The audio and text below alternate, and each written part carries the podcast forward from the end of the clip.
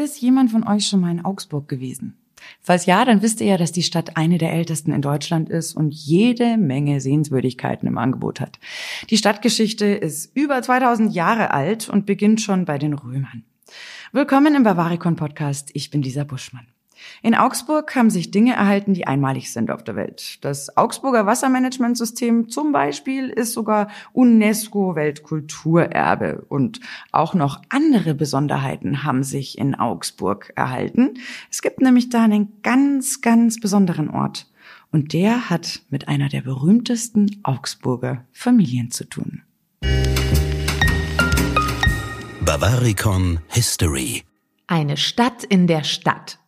So könnte man die Fuggerei in Augsburg bezeichnen. Insgesamt 67 Häuser mit 142 Wohnungen gehören zu dieser ganz besonderen Wohnanlage. Auch eine Kirche gehört zur Fuggerei, die mit ihren frühneuzeitlichen Gassen ganz zauberhaft wirkt. Viele Touristen bestaunen die Anlage und staunen erst recht, wenn sie erfahren, was die Bewohner an Miete zahlen. Ganze 88 Cent Jahreskaltmiete. Ja, richtig gehört. 88 Cent. Die Mietkosten haben sich seit der Gründung der Fuggerei im Jahr 1521 nicht erhöht. Drei Gebete täglich gehören ebenso zur Mietvereinbarung. Die Annahme, dass der Andrang auf eine der 60 Quadratmeter Wohnungen dort exorbitant groß sein muss, ist berechtigt. Aber nur wer folgende Kriterien erfüllt, kommt für eine Wohnung dort überhaupt in Frage. Man muss Augsburger Bürger, katholischen Glaubens und bedürftig sein. Sonst hat man keine Chance. Dass es die Fuggerei überhaupt gibt und dass sie auch heute noch einen Mietpreis aus dem 16. Jahrhundert hat, liegt an einer ganz besonderen historischen Person. Jakob Fugger, der bedeutendste Kaufmann, Montanunternehmer und Bankier seiner Zeit. Es gibt sogar Stimmen, die behaupten, zu Lebzeiten sei er der reichste Mann der Welt gewesen. Das würde seinen Beinamen der Reiche erklären. Sein Vermögen verschafft ihm Macht und Einfluss, denn Jakob hat nicht nur den richtigen Riecher, wenn es ums Geschäft geht. Er merkt früh, dass es sich lohnen könnte, das Haus Habsburg zu unterstützen. Am 6. März 1459 kommt Jakob Fugger von der Lilie zur Welt. Er ist das zehnte von elf Kindern. Seine Vorfahren haben da schon den Grundstein für das spätere Fugger-Imperium gelegt. Die Fugger sind bereits in zweiter Generation Bürger Augsburgs und haben sich dort als Kaufleute etabliert. Auch der Nachwuchs steigt früh ins Geschäft mit ein. Mit nur 14 Jahren vertritt Jakob seine Familie schon in Venedig. Dort, dem Finanz- und Handelszentrum dieser Zeit, lernt er auch das Bankenwesen und wird im Metallgeschäft ausgebildet. Weiter geht es für ihn im Bergbau in der Region Salzburg. Dort leiht er den Silbergrubenbesitzern Geld. Anstatt der üblichen Schuldscheine lässt er sich Kuxe zusichern, eine Art Anteil bzw. Aktienbeteiligung am jeweiligen Geschäft. So kann er die Grubenbesitzer in eine Abhängigkeit bringen, die er für sich zu nutzen weiß. Denn nach und nach kann er die Bergbauunternehmen dazu zwingen, ihr Silber direkt an die Fugger zu verkaufen. Das heißt, keine Zwischenhändler mehr. Mit viel Geschick, Können und Gespür wächst das Imperium der Fugger nicht zuletzt dank Jakob weiter. Auch in Innsbruck bauen die Fugger eine Außenstelle auf. Der Landesherr Erzherzog Siegmund verfügt zwar über reiche Bodenschätze und damit gute Einkünfte, aber sein Lebenswandel ist kostspielig und die Versorgung seiner vielen unehelichen Kinder kostet auch jede Menge Geld. Jakob Fugger springt als Geldgeber ein. Er gibt Siegmund ein Darlehen, um seine Schulden zu bezahlen. Clever wie Jakob ist, gibt er die Gelder aber nicht dem Erzherzog, sondern er bezahlt die Gläubiger direkt. Die Außenstelle in Tirol wird sich noch lohnen. Auftritt Maximilian I. Der junge Habsburger ist genauso alt wie Jakob Fugger. Er wird am 22. März 1459 geboren. Als Sohn des römisch-deutschen Kaisers Friedrich III. aus dem Haus Habsburg war von Geburt an klar, wo auch seine Reise hingehen sollte. Die Familie hat nur ein Problem. Was nutzt der schönste Titel, wenn das Geld fehlt? Als potenzieller Nachfolger seines Vaters ist Maximilian wenigstens eine gute Partie auf dem Heiratsmarkt. Ein erster Versuch, um die Kassen wieder aufzubessern.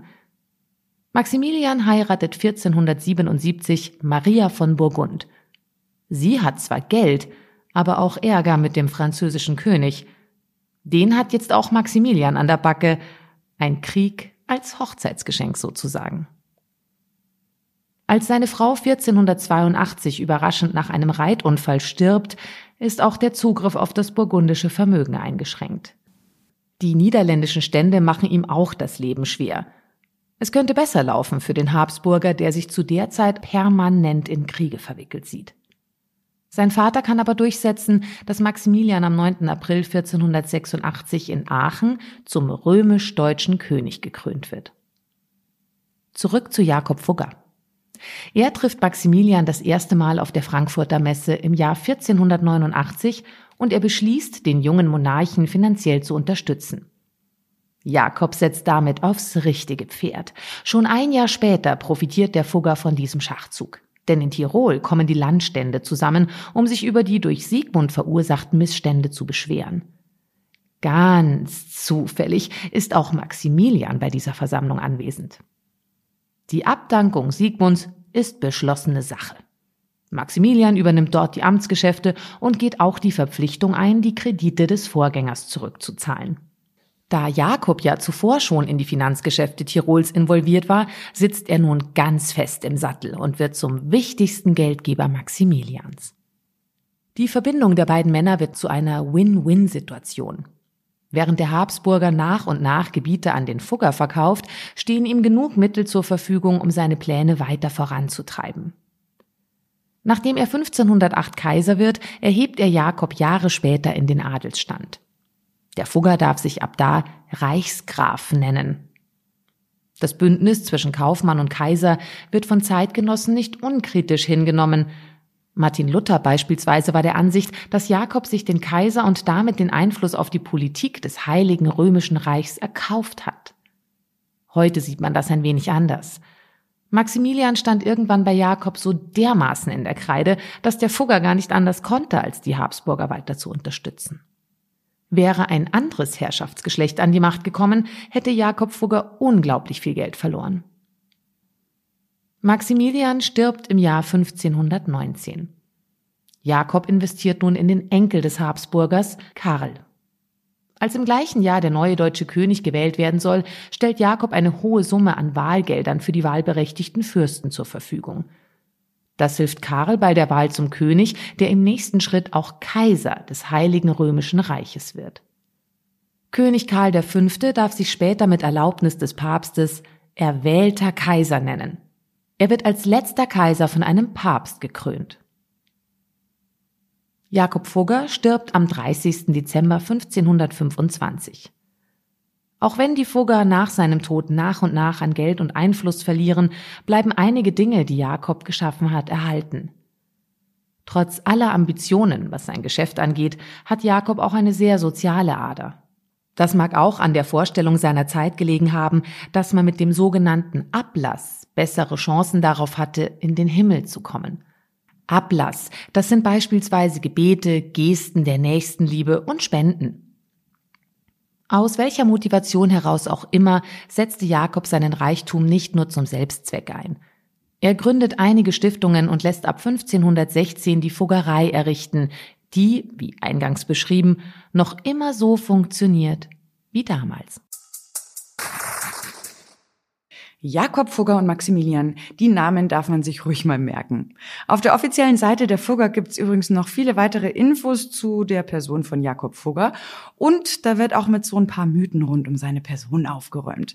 Außerdem findet ihr da noch spannende Infos zur Fuggerei und wer Lust hat, kann ja einfach mal nach Augsburg fahren, sind ja gerade Ferien und den Ort besuchen.